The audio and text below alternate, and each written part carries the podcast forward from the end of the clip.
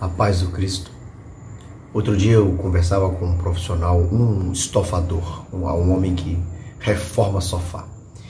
E ele, uh, depois de três semanas de tentativa de contato, ele me disse: Olha, eu não tinha a mínima condição nem de vir aqui, porque parece que com essa quarentena todo mundo resolveu reformar sofá.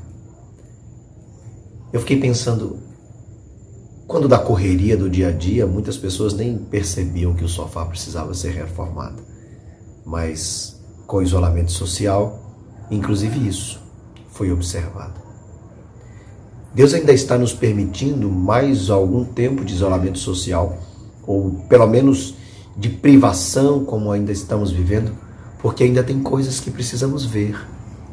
O que você acha que Deus ainda quer mostrar na sua casa?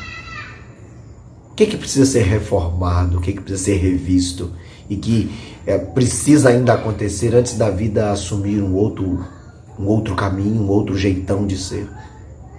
Vamos pedir a Deus discernimento para que nós identifiquemos o que ainda falta ser revisto, para que nós possamos obedecer e fazer, para que quando retomarmos o outro caminho que esperamos da vida, tenhamos cumprido ou feito cumprir aquilo que Deus quer que que aconteça de nossa responsabilidade nesses dias.